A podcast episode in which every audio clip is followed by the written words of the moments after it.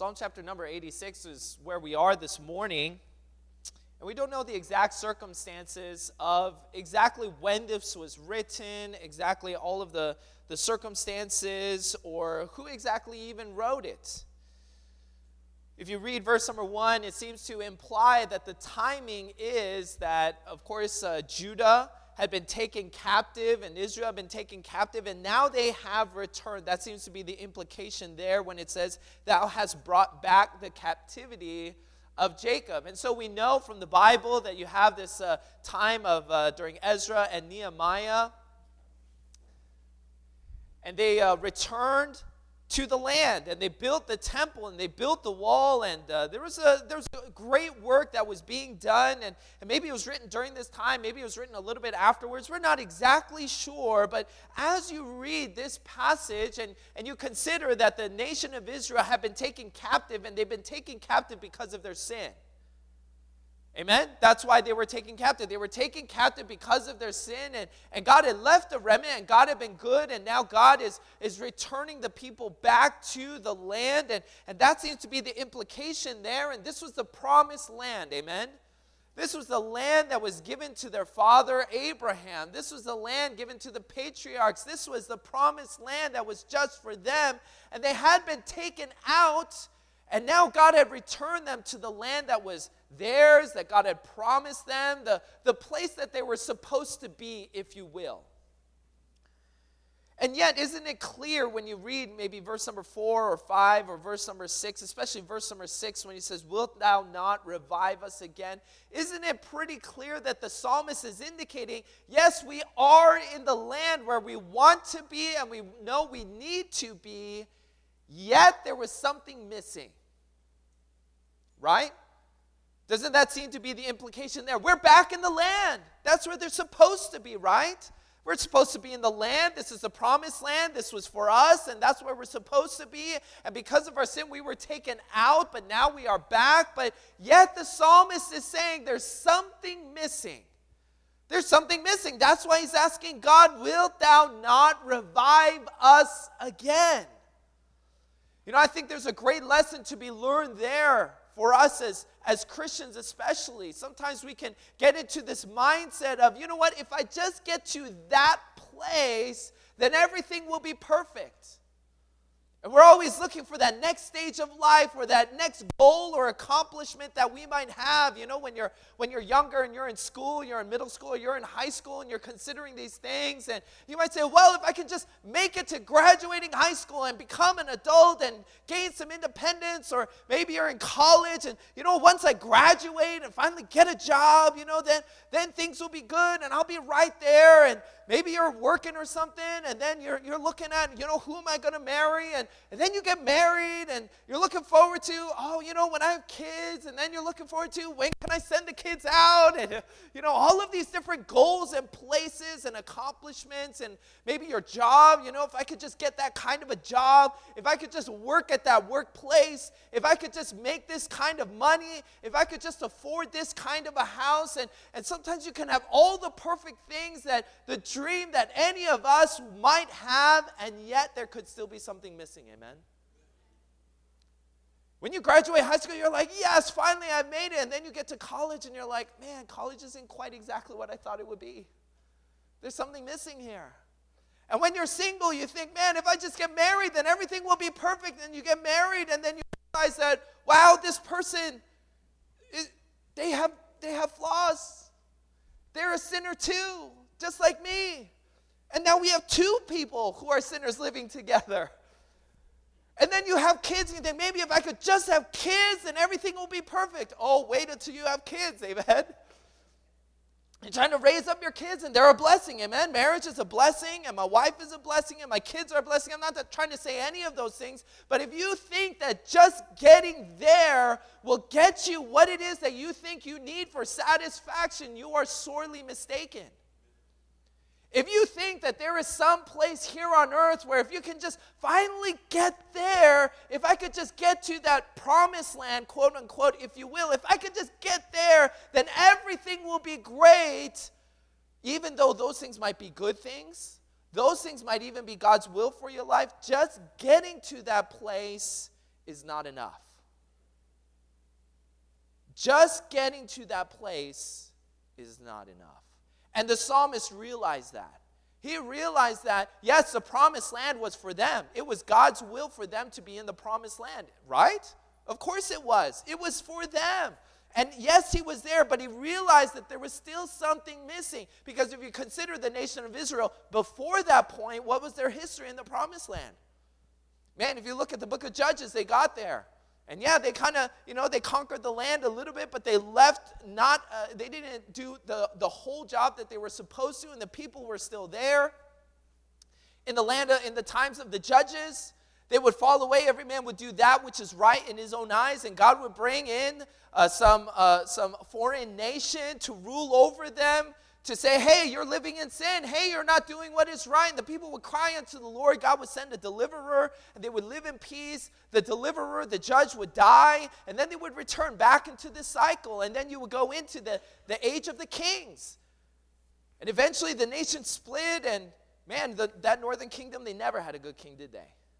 The southern kingdom, they had a few good kings, but they had a lot of bad kings as well. And, and they were constantly falling into sin, constantly falling away from God, even though they were in the promised land. We as believers need to realize it's dangerous to assume if I could just get to that place, then everything will be perfect. What you and I need at every stage of life is God. That's what you need. What you need is a life from God. Hey, if you're in uh, middle school or high school today, and I know that you have goals and accomplishments that you wish to have, but realize that what you need is you need God. And you need revival. If you're lost, you need to be saved. And maybe you're single and you're thinking, man, I just need a husband or I need a wife or, you know, if I could just, you know, get that perfect job or whatever. No, no, no, no. More than that job, more than that spouse, you need God. And you need to be living in revival. And that's what the psalmist is saying is we're in that place, but God, we need revival. We need revival.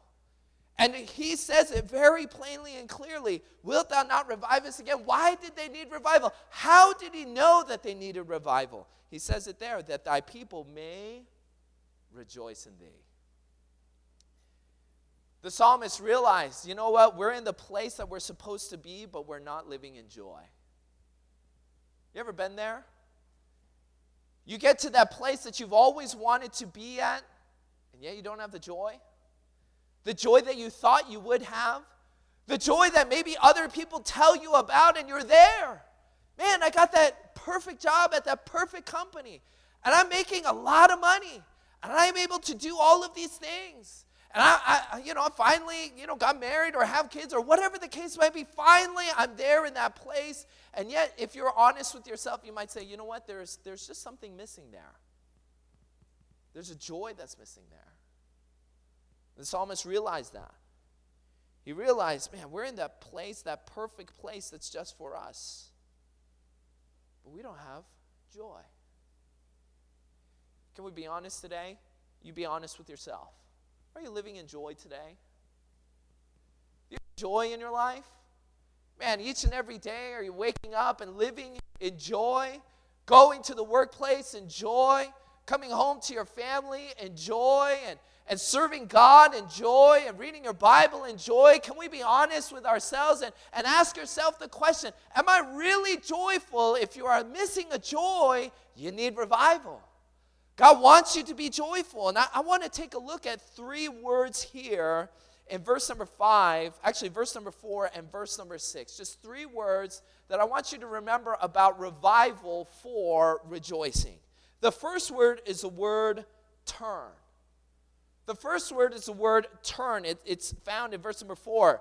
Turn us, O God of our salvation. The psalmist, I'm sure, was well aware of the history of the nation of Israel. He was well aware of the history of his people that they were constantly running away from God. They were constantly following after idols. They were constantly doing their own thing, doing that which is right in their own eyes. They were constantly leaving, and the psalmist realized, you know what, we might be in the land today, but unless God turns us, this is going to be the same thing. It's going to be exactly the same thing. You know, I have two little kids. If you've got kids, you know, you know this experience of, you know, you're watching your kid and your kid, now both of my kids are mobile, right? My youngest kid can now crawl. And so my youngest kid is very mobile, goes all over the place. Everywhere you put her down, you know, she's all over the place.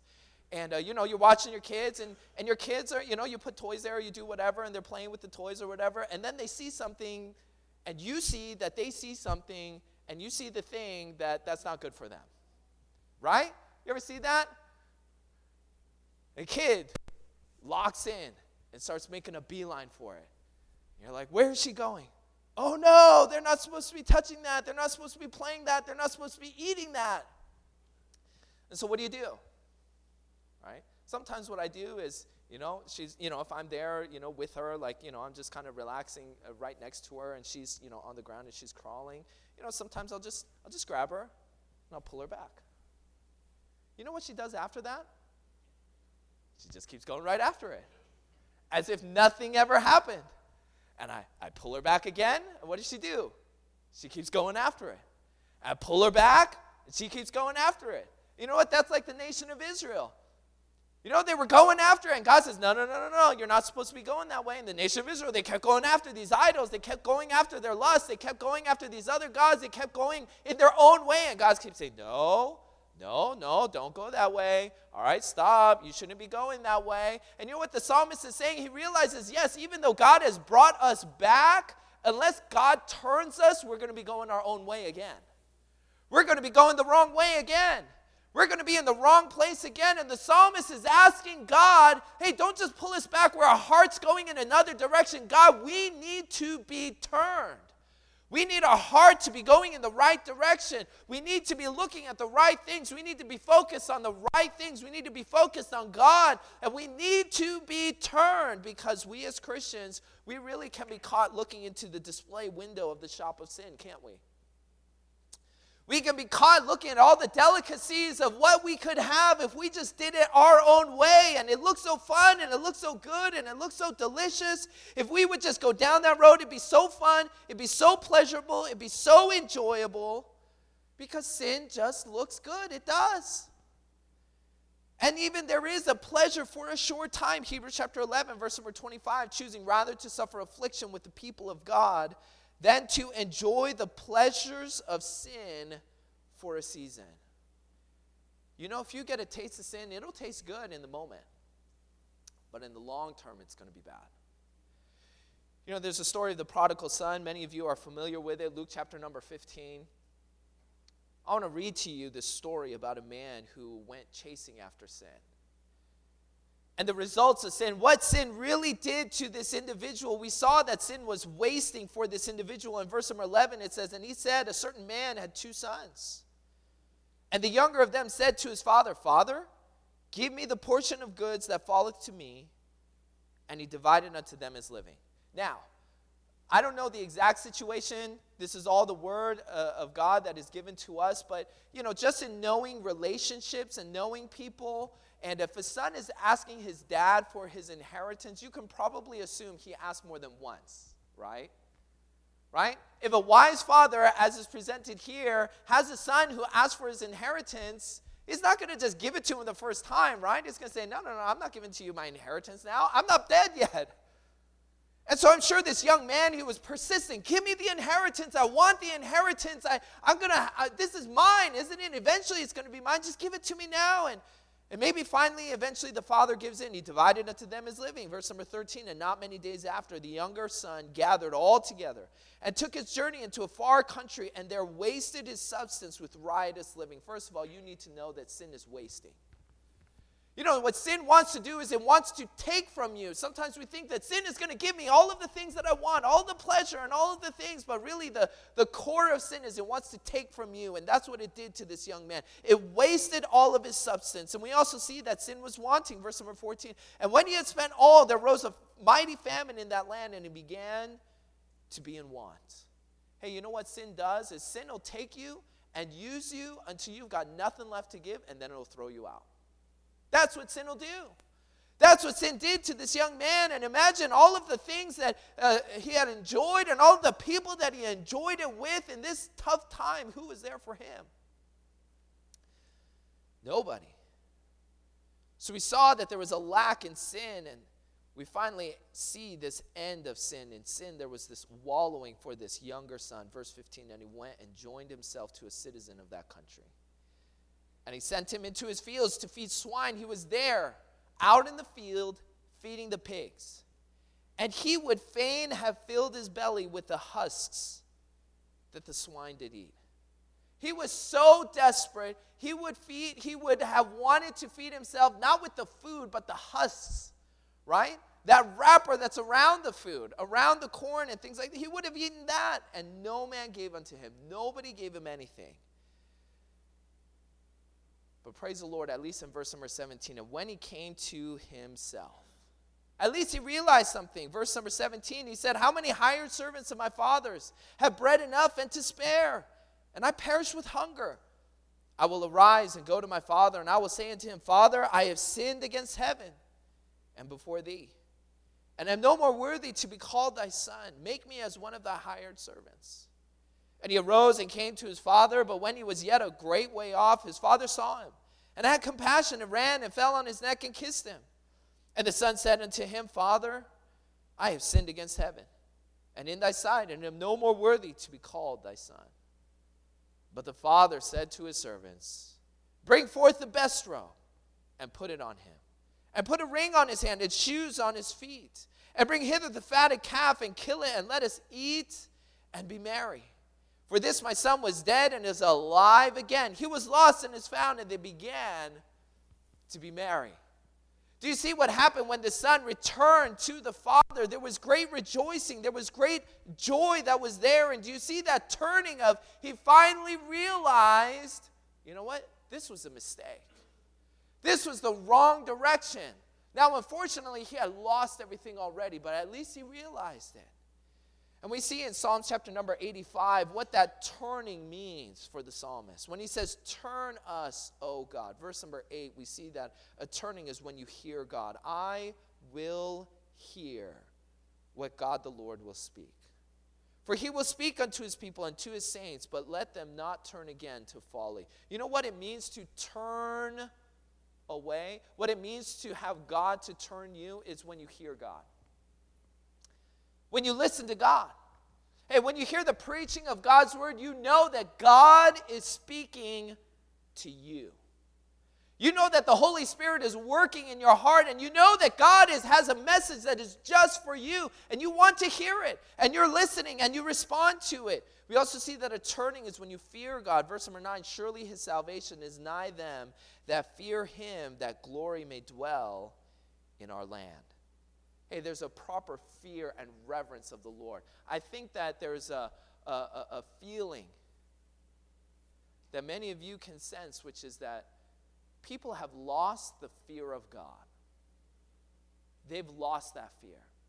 They're not fearful to leave God. They're not fearful to disobey God. They're not fearful to live in sin. They're not fearful for those things. They don't care whether they are faithful to Him. They don't care whether they obey God. And God has very many clear commands for believers. Amen? And you can see even Christians are not afraid to break the rules and break the law and sin and do their own thing. And, and God says, hey, we need to be faithful to God's house. Amen? Hey, we need to forsake not the assembling of ourselves together. And you see Christians who are not afraid to say, you know what? Hey, I'm really busy right now. I know that God says that we need to be faithful, but you know what? These are this is my life and this is what I want to do. Hey, if you want rejoicing and you want revival, you need to have a proper fear of God. You need to fear God. You need to fear the wrath of God. And you need to fear the judgment that God has for you. And when it means that we turn and are turned by God, we return to a proper fear and reverence of God. We would be fearful not to serve Him. We would be fearful not to give to Him. We would be fearful not to look and to obey Him.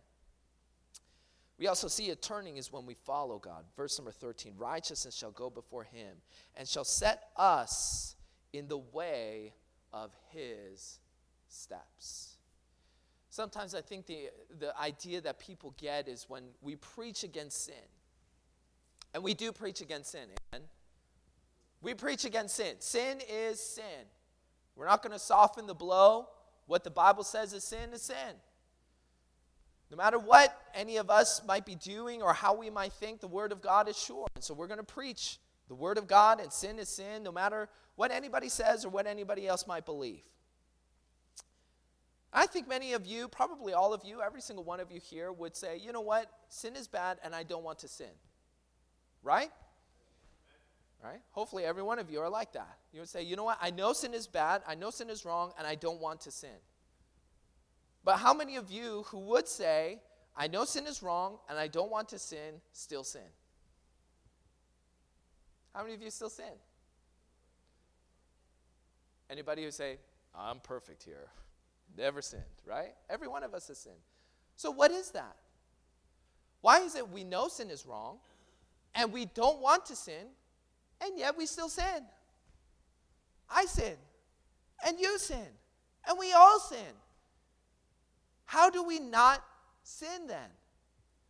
Well, you see it kind of here in verse number 13 and shall set us in the way of his steps. You cannot not sin without God. You need God. Amen? That's how it's done. You can't do it in your own strength. You can't do it, well, I'm just going to be more disciplined. And discipline is important, but your fleshly discipline is not enough to overcome sin. I'm just going to, you know, get out of the, right, the wrong places. And that's a good thing. To be in the wrong place, that's, that's not a good thing. You ought to be in the right places. Amen?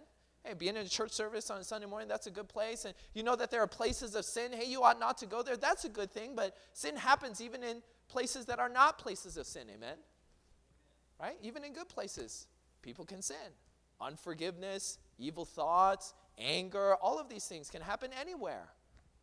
So we need the Lord. You know, in Psalms chapter number 51, the 51st Psalm, David is writing, is writing after his sin, his sin with Bathsheba. He committed adultery, he killed Uriah. He's confronted by his friend, the prophet Nathan. Hey, first of all, it's good to have friends that'll confront you in your sin. Hey, that's a true friend. Hey, Nathan was a prophet and he's approaching his friend, but his friend is the king. You know what kings can do? Kings can do anything. All right? Kings can do anything that they want to. They don't need a rule or a law. They can just say it and it's done.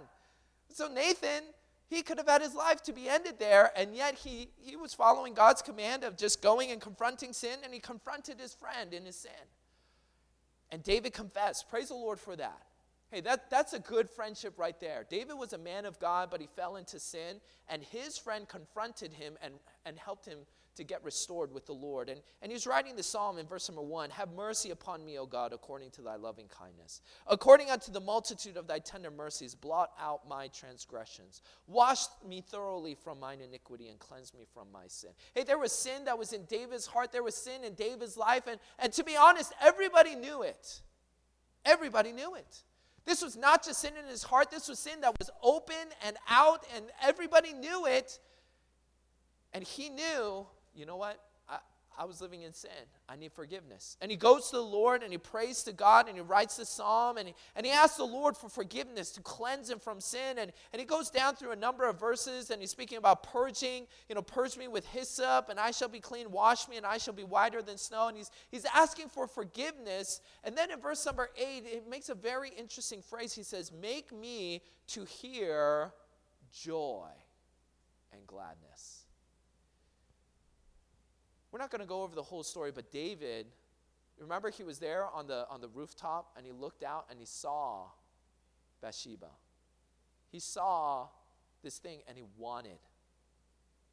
He had lust. He said, if I, I, I need that. And he fell into sin. He got what he wanted, and yet he realized that he was missing joy that he's missing gladness. You know, sometimes we as believers can be duped by the world and our flesh and by Satan. Hey, if you could just get what you want, you would just be so much happier. You would have so much joy. Isn't that how Satan tempted Eve in the garden? Hey, God's holding back from you. If you would just have the fruit, man, you'd be so wise. You would know so much. You'd be so much better off. And, and David got what he wanted, and yet he realized, you know what? I've been missing joy. All of these months that I've been living in sin, I've been missing out on the joy. Verse number 10, and renew a right spirit within me. Verse number 12, restore unto me the joy of thy salvation. Verse number 15, O Lord, open thou my lips, and my mouth shall show forth thy praise. Here was David. He got everything that he wanted, and yet he was joyless. You know why? He was living in sin. You know what David realized? He said, if I'm going to get revi- uh, if I'm going to get rejoicing and have the joy back, I need revival. I need revival. Hey, let's not be looking out to, hey, if I could just get that next thing, then I would be just joyful every single day. It's not that thing that will bring you joy. It's not that even that person, even though uh, I have some great relationships and God has used those relationships, it's not just the relationships that will bring you joy, it's God who will bring you joy. And God might use an individual, God might use circumstances, God might use relationships in order to bring you that joy, but the ultimate source of joy was in God. And David realized that he needed that revival in order to get the rejoicing. So, first of all, we see that first word of turn. Turn me from my sin. Turn me from my way. Hey, let me go into your steps. The second word is the word thy. Verse number six Wilt thou not revive us again? And here are the next three words that thy people. That's a very important phrase there that the psalmist gives. Thy people. He said, God, we are your people. God wants his people to rejoice. Does he not? As a heavenly father, I know that he wants his children to rejoice. You know how I know that? Because I want my children to rejoice. I want my children to be happy. I want my children to be glad. But we also need to remember one thing revival for rejoicing means realizing whose people we are. We Christians need to remember who we are. Many people today are having an identity crisis in that they don't know who they are. And you can see that. There are people who don't know who they are, and they're basing their identity on a lot of different things. One of the most common things that people gain their identity from is from their accomplishments. Right? Students gain their identity from what? Their academic accomplishments. Hey, look at me, I got a 4.0 GPA, and, and they gain some identity from that. You know what? I'm I'm a smart guy, I'm, I'm, I'm pretty in, in, in, uh, intellectual, and, and they, they gain some identity from their accomplishments, or uh, they gain some identity from getting into the dream college. You know, oh, I got into the Ivy League colleges, or I got into UC whatever, or I got into this college of my dreams, and, and they gain some identity from that. Hey, look at me, I got this, I got into this college, or maybe the kind of job that they get. You know what? Hey, look at me, I got this job in this dream company. Everybody else was trying to get into this company, but look at me, I got into this place, and, and they gain some identity from their accomplishments. Sometimes people gain some identity from um, you know, just different uh, factors that are really outside of your control. Uh, people gain some identity from their race, race or ethnicity, right? We didn't get to control that. Sometimes people gain some identity from their family. You know, you didn't get to control who your family is, amen? You gain some identity from that. One of the things that's definitely much, much more common today that, you know, I didn't even think would, you know, as a kid, I didn't even see this or think about it at all, but a lot of people are gaining their identity from their feelings.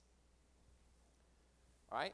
You may not think this, and hopefully there's nobody here who thinks this way, but a lot of people out in the world are gaining their identity from their feelings. All right? That's why a lot of strange things are going out there in the world. You know what guys say, well, I don't feel, I don't know exactly what they're thinking, but guys say, oh, I don't feel very masculine today, so I must not be, you know, I must not be a man. What is that? No, you're a man because you're a man, not because you feel a certain way. Amen? All right? That doesn't change who you are. But they're trying to gain some identity because of that, because of their feeling. Because I feel a certain way, because I'm attracted to a certain individual or whatever, I feel this way, I feel that way. And the world is getting all mixed up because their feelings become reality to them. There's all sorts of different places that people try to gain their identity. They try to gain identity in some success, they try to gain some identity from relationship. You know, oh, if I could just get married, if I could just have kids, and, and they try to gain some identity from that. They try to gain some identity from the amount of money that they have, or all sorts of different reasons. And, and there's nothing wrong, of course, with being married. There's nothing wrong with having kids. There's nothing wrong with having a lot of money. There's nothing wrong with any of those things, but our identity ought not to be primarily in those things. Our identity ought to be in Christ.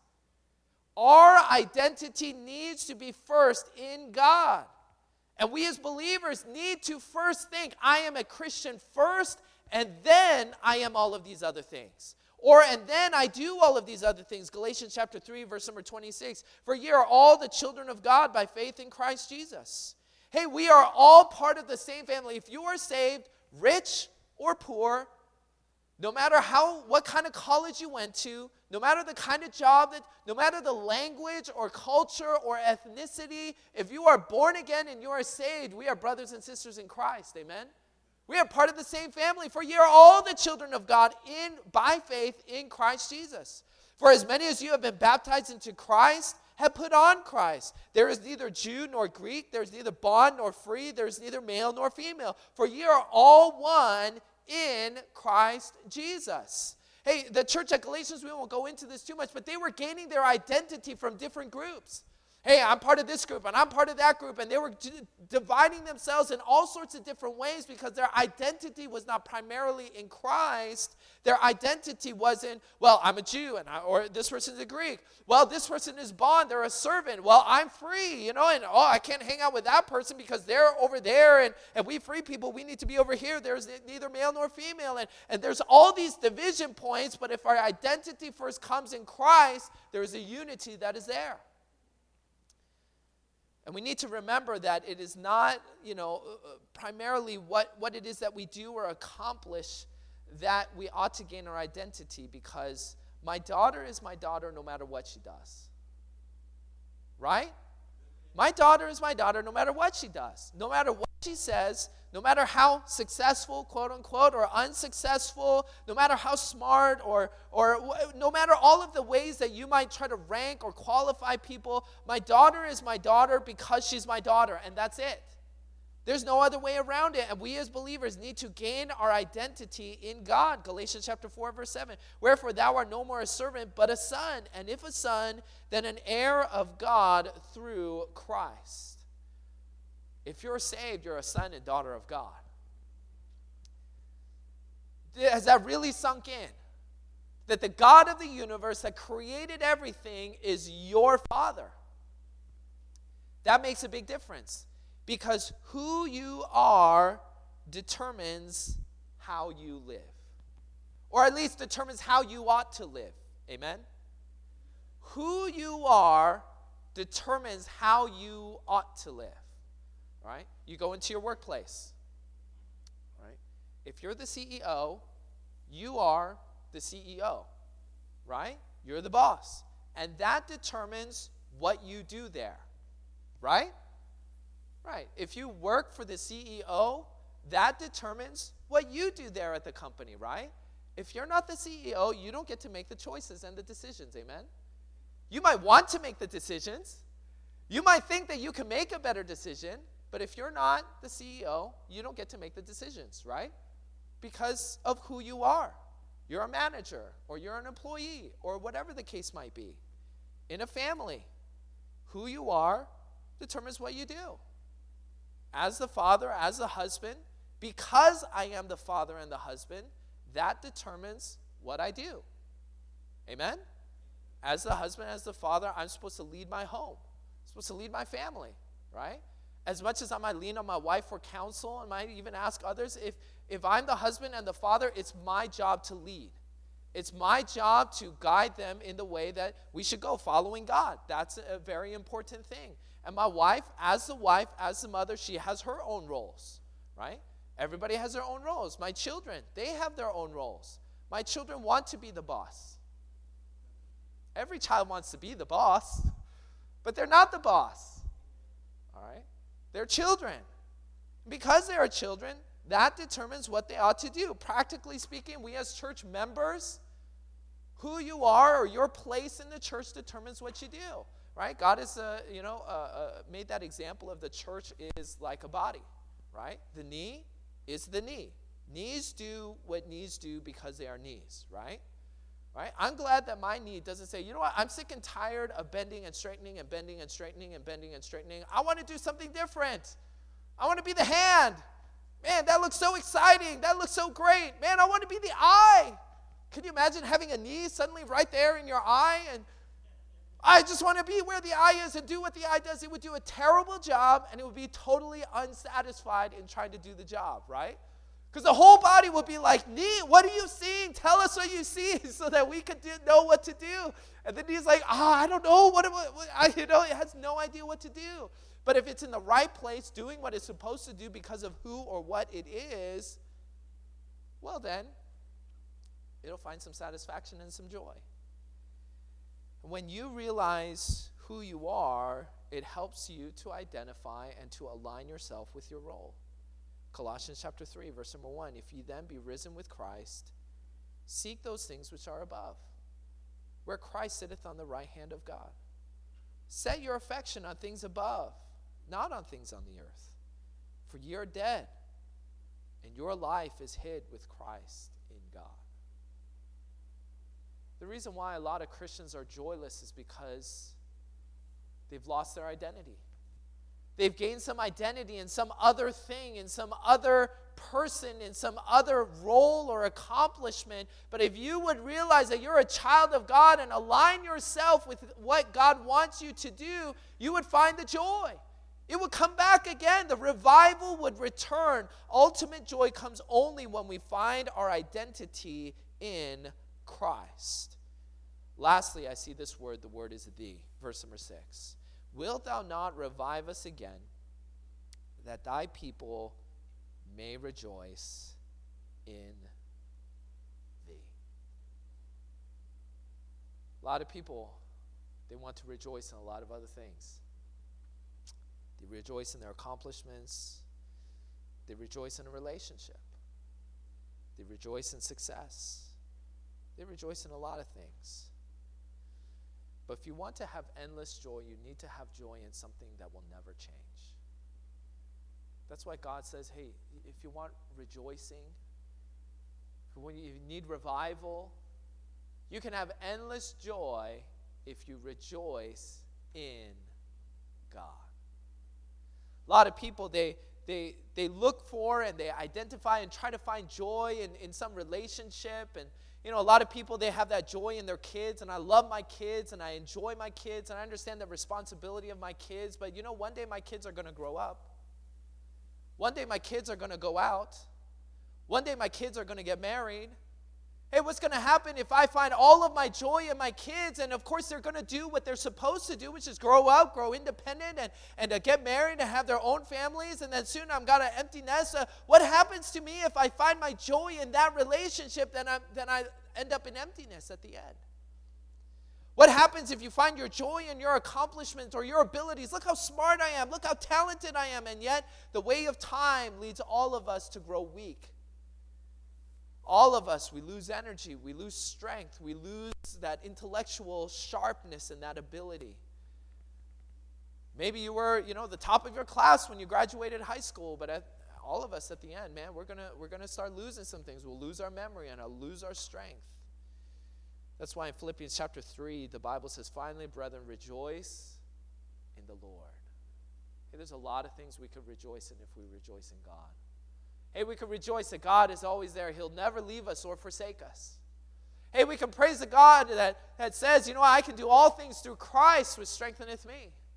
Hey, we can praise a God that says, I love you, and that will never change. That nothing can separate us from the love of God. We can find endless joy if we joy, rejoice in God. And that kind of joy can overcome anything. It can overcome obstacles, it can overcome health difficulties, it can overcome disappointments in individuals, disappointments in your workplace, it can overcome financial difficulties, it can overcome all of those things if we would rejoice in God. So, how's our joy today? Are you joyful today? Hey, be honest and, and look at your life and look at your day to day routine. You know? Consider, you know what, there, there is something missing there. I thought I could find it in a relationship. I thought I could find it in my success. I thought I could find it in some accomplishment. I thought I could find it in whatever the case might be. Hey, if you rejoice in God, you will have that joy forevermore. Hey, we need revival, don't we? So that we could rejoice in God. Let's pray.